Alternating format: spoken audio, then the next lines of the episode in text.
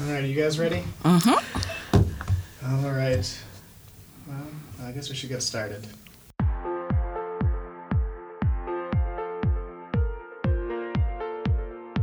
Welcome to Why Not Change the World, the RPI podcast, where we bring experts from different disciplines together to discuss challenges and solutions. I'm Reeve Hamilton, and on this episode, we're talking about building materials and supply chains. I'm joined by Mae-ling Lokko, the director of the Building Science Program at Rensselaer, Hello, everybody. And Jennifer Pazour, an associate professor of industrial and systems engineering at Rensselaer. Hi.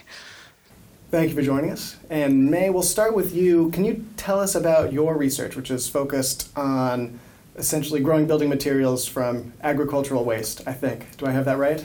Yes, you do. Um, I, you know, I usually say I take what I think is arguably one of the world's most underutilized resources in the form of waste from agriculture and figure out ways to bind them with uh, bioadhesives, which I think is an emerging group of materials in order to produce healthy building materials.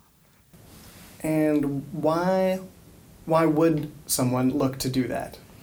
Yeah, it's a great question. I mean, f- I think firstly, it's a question of scale. We produce about 150 megagrams of agricultural crops every year, of which only a third ends up on our plate. Uh, the majority of which basically either gets downcycled or it's burnt in open air.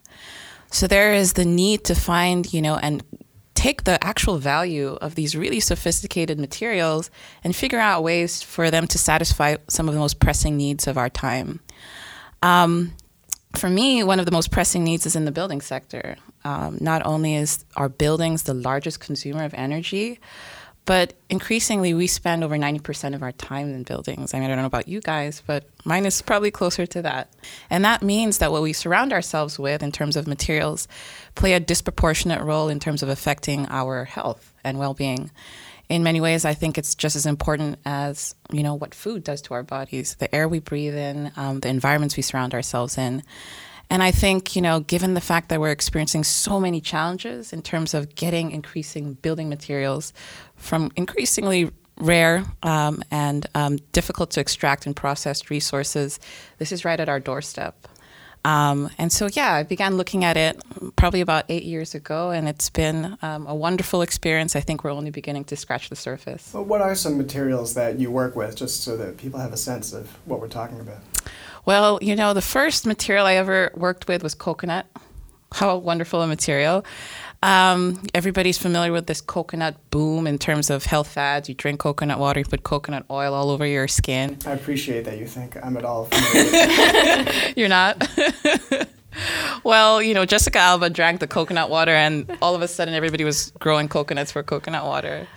Um, and where I'm from, um, so my father's from Ghana, my mom's from the Philippines. Uh, those are huge coconut producing countries. And there's a lot of small scale traders that sell these husks that contain really yummy coconut wa- water in cities.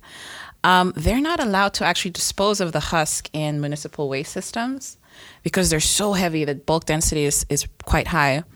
And they're not allowed to um, figuring out ways of burning it in open air. So they do this illegally at night in cities, which is a huge air pollution problem.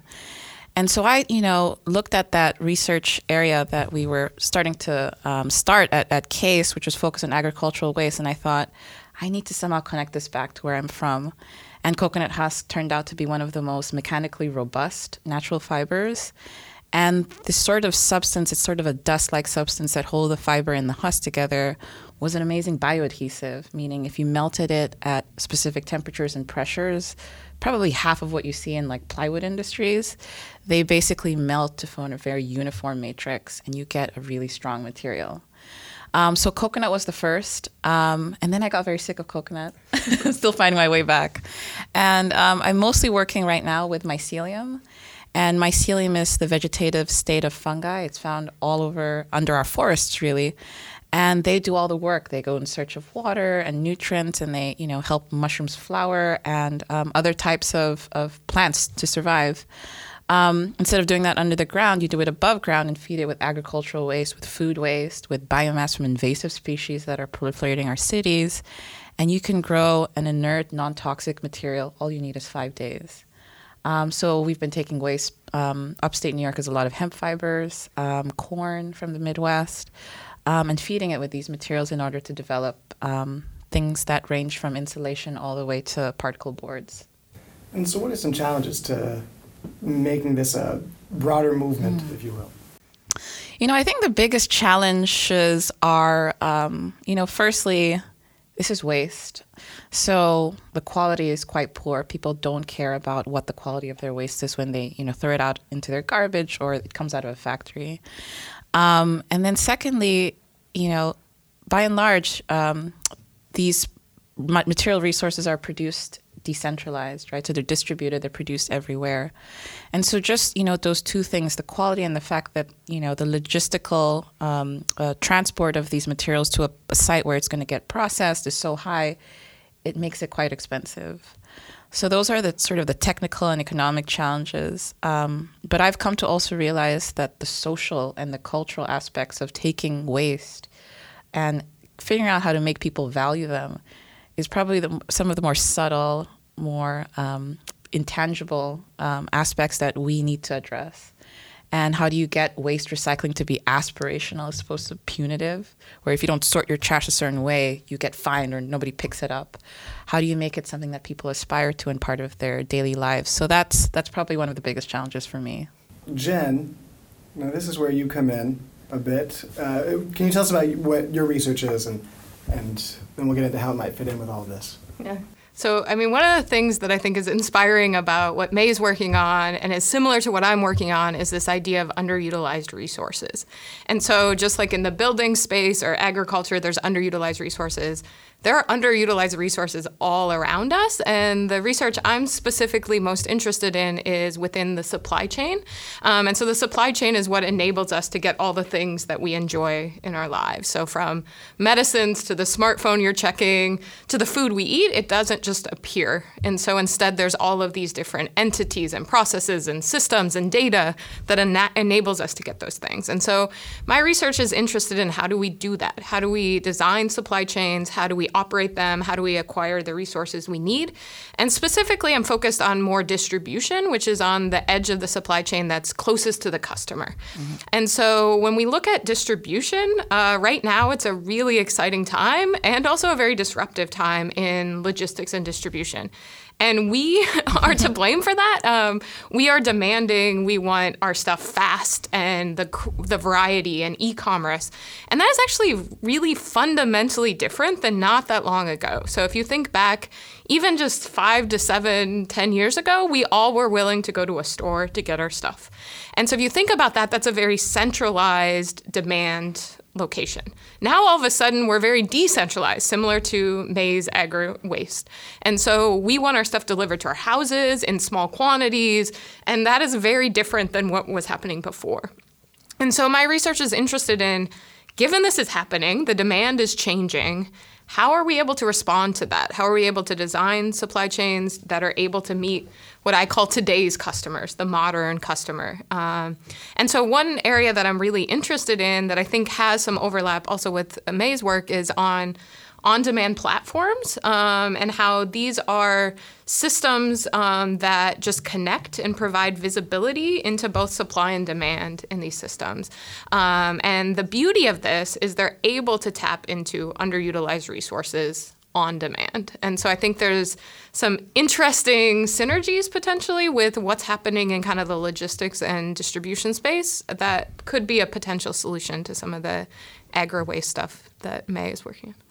Yeah, what are the when you say an on-demand sort of distribution platform, what should people have in their mind when you say that? What are the things involved? Yeah, so uh, there are a number of companies that are doing this, but I think the best way to think about this is: Have you heard of Airbnb? Um, which is basically Airbnb owns no resources. They don't own any hotels, but yet they match people that need uh, a space to say, stay with people that have some sort of resource that that place.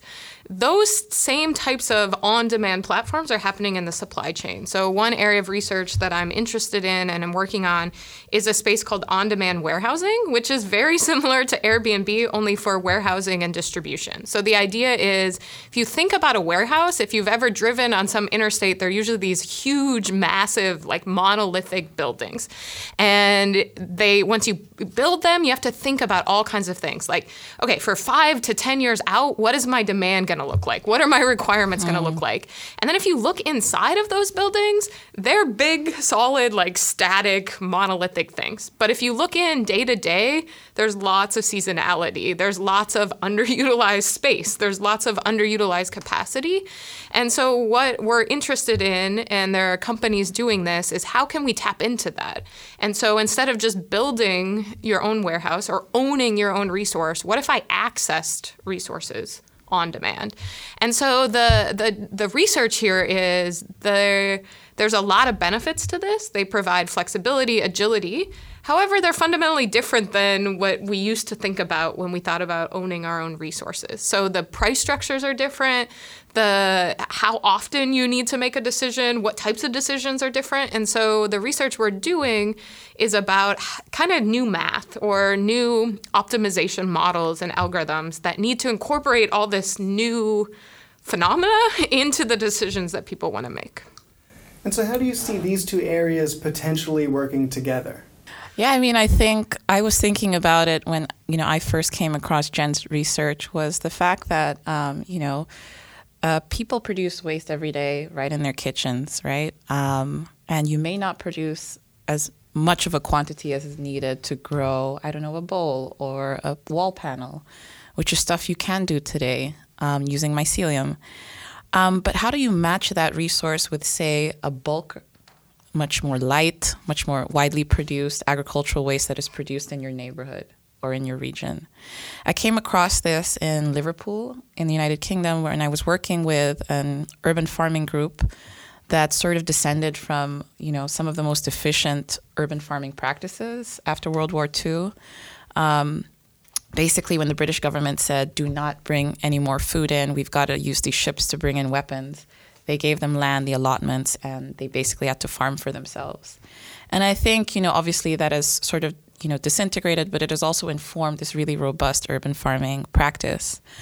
Um, and they, you know, en masse, they, they basically occupy school plots, they occupy public space, and they grow different types of crops. And they have quite a lot of waste that's produced on a much larger scale. And that could supplement, say, more high quality food waste that we're producing on a much more regular basis in our home so that you did have a composite of materials in order to grow something right where you know you live. Um, and then there was also another scenario, so that's sort of the domestic to neighborhood scale, where you know if you're looking at disasters that are happening in cities where you need you know um, to assemble or build something really quickly. Um, it's a much larger scale of you know assembling sort of a structure to inhabit the conditions that the mycelium would need to grow all of these materials. Um, but how do you first of all get all of the material resources to that site where you're producing?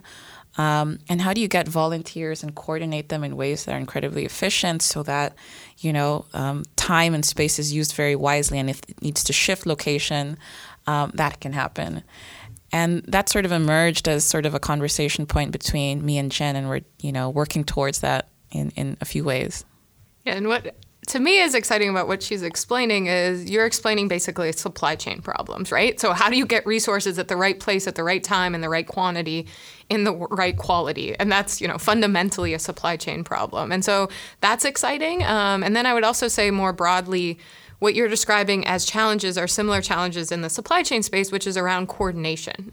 Um, so, how do we coordinate that we have different resources and different demands?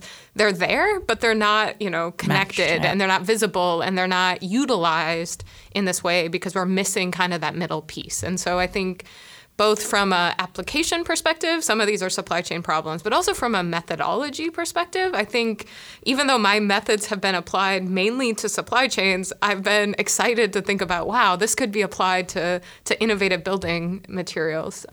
And, and when you, I assume it's not as simple as just, oh, well, we'll just create an app that, you know, you can say, you need a mycelium bowl. I've got one over here. Let's bring it over. You know, how do you begin to tackle these challenges? Yeah, I mean that's a great question. I when I started a company when I finished studying at RPI um, in Ghana, I was really interested in actually producing coconut building materials um, t- in in you know the city.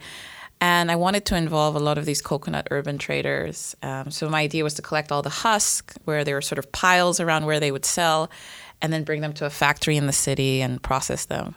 That is so inefficient. They're so heavy. Um, your truck is going to spend so much fuel. There's traffic. I mean, it's crazy. And when you begin to look at what makes that system efficient in terms of, you know, people are using very, you know, small vehicles, sometimes on foot, they're pushing wheelbarrows or they're on, you know, motorcycles that have uh, stuff that allows them to carry husk. These are little things, features that make that very efficient. And I realized very quickly that, you know, you had to sort of um, uh, administer some type of waste pre-processing. So either shred the fibers down right where it's produced and that also helps with its quality because mold and when it rains doesn't form on the husk you know when they're in the fibers they easily dry out. And you can transport this light fluff of fibers on you know smaller vehicles to a site and many more people could participate because they already have those vehicles um, so for me, it starts with looking at the way things are done, and you know what are what are the essential features of that system that make it successful, um, and not trying to copy sort of what we already know. Like when we think of you know plywood industries, I mean these are super engineered infrastructures. Those machines take five minutes break a year. They need pressure. They you know reliable you know production processes versus you look at agro waste oh my god a coconut grown in ghana is different from a coconut grown in sri lanka. I found out the hard way. So already if you have that type of feature then how do you somehow administer some form of quality control? And you know some innovation in the production or processing is key. Yeah. And I mean, what I think is really right on point of what uh, Mae is saying is technology may help and that may be a part of the solution. But what she's describing is operationally we need to get and look operationally how does this work? What are the decisions? How can we use data and technology but in the right ways? And so really taking an analytical systematic operational approach is where i think is exciting uh, and it's why i'm excited about the field of industrial and systems engineering um, is that way of looking at the world and technology plays a role. I do think apps and things like that are going to come into this space and are already in that space. But the development of the app is the easy part. It's the implementation of that from a process and an operational and a human perspective. And if you have an app that no one uses, you know, how much how much does that influence? And so looking at this much more systematically and understanding the trade-offs in these systems, I think is the huge challenge. Yeah, I, I love the fact that you said human because I've, you know, in the field of design, participatory research is becoming a huge thing, but is always done on surface level. Like people aren't able to put themselves in the, the feet of their um, ideal users and say, okay, how would I participate or, you know, perform these tasks on a daily basis? You know, so just last week in Berlin, I was making a design sort of a next generation kitchen where you would upcycle your waste from making lemon water or making coffee in the morning to grow either uh, some types of mycelium food or mycelium products. And um, we were trying to enact rituals, right? Like, so rituals that were integrated as common as setting a table or th- washing the dishes and it is hard. And from learning from that performance you realize my god like there's so much more work that needs to be done not in terms of design but also educating and allowing users to give feedback in terms of how you know they would operate in that system.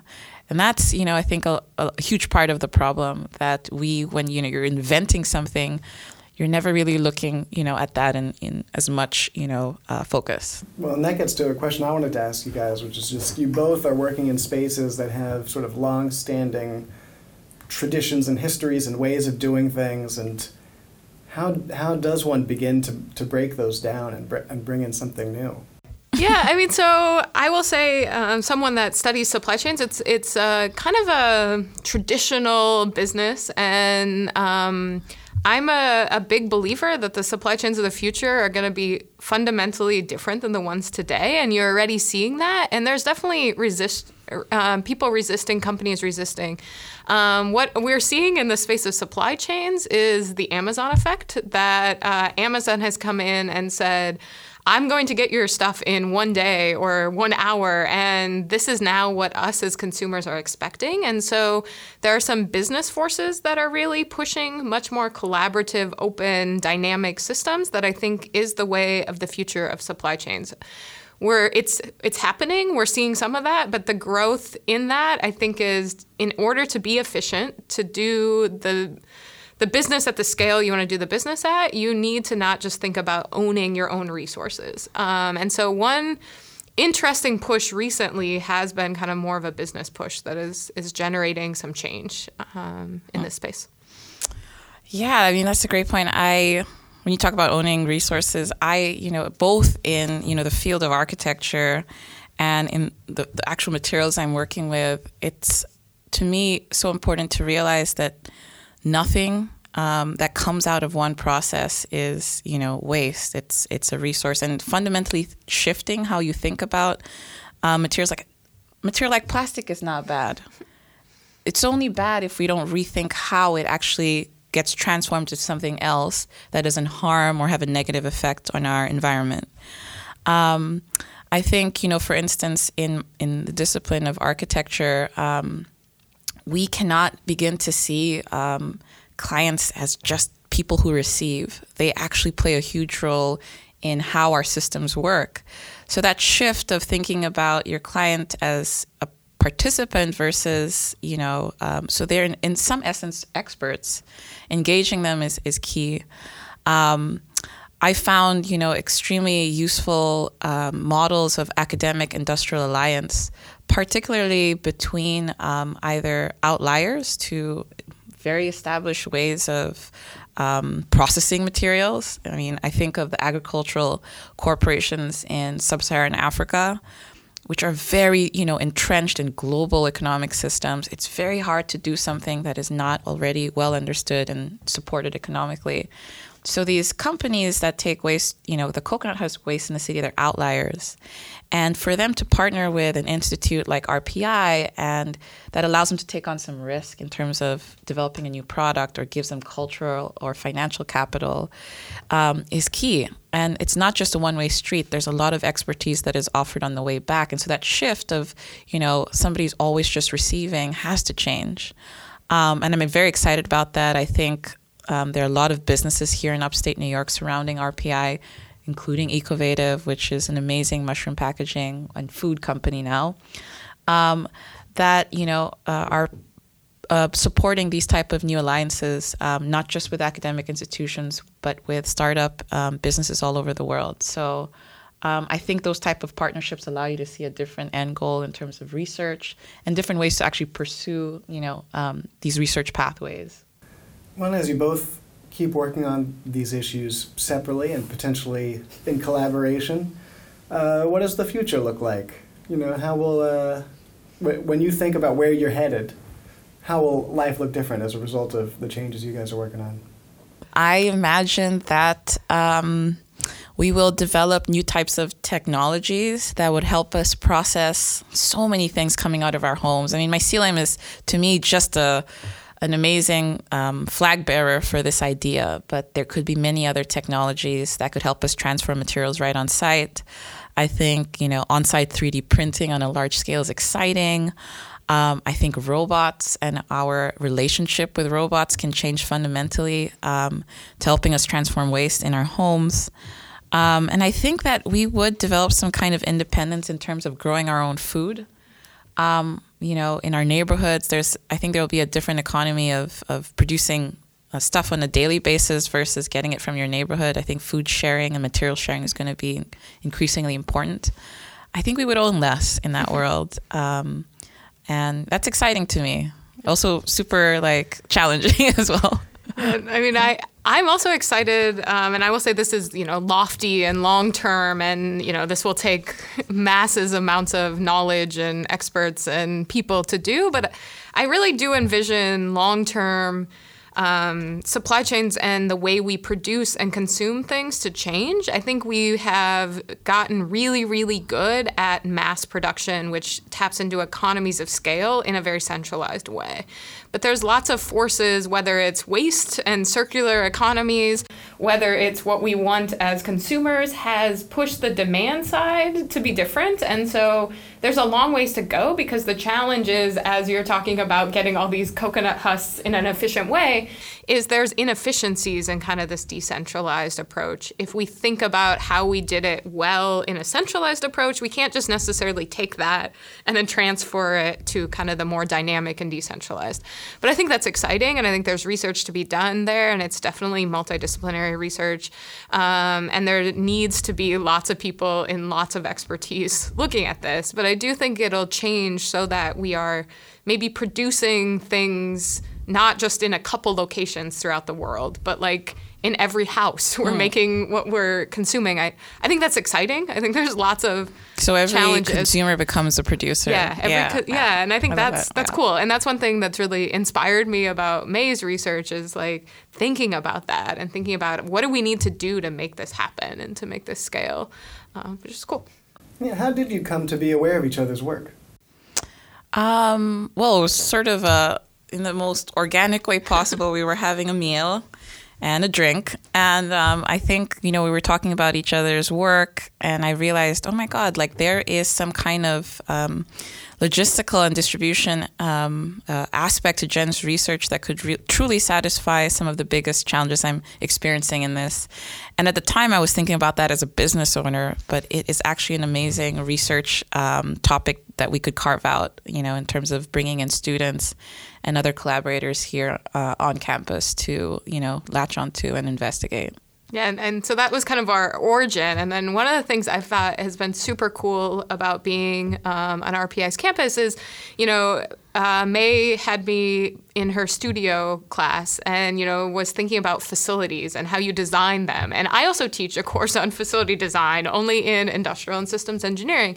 And I just, the light bulb went off. Like, we're looking at very similar systems, but in a very different way. Mm-hmm, um, mm-hmm. And that to me is exciting to think about buildings and how we operate them and how we design them and how we use them there's huge overlap between architecture and building science and industrial and systems engineering in a way that I never really saw until you know kind of being aware of, of Mae's work and the broader work yeah, I forgot campus. about that. Um, you came to one of our architecture uh, building science studio reviews, and we were focusing on Walmart and basically a lot of these Walmart buildings that are actually being you know de- decommissioned and becoming empty structures, what do you do? What would be a retrofit solution for that?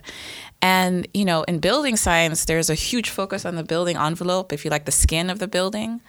And there's where a lot of innovation in terms of energy and sustainable building systems are happening.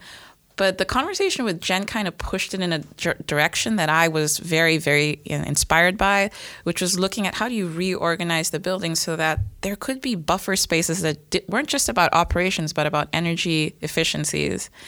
Um, and so that that ability to look into the actual guts of the building was key. And I think there should be more overlap between industrial engineering and architecture um, and building science in general. But yeah, that different perspective really, you know, transformed the direction of the, the way the students were working. So thanks for that, Jen. Thank you. Well, and thank you both for continuing your conversation here on the podcast with us. It was a pleasure to have you on.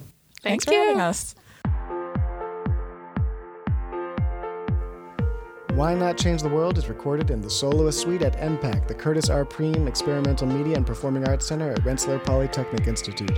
Thank you to the EMPAC staff for their assistance, and thank you for listening.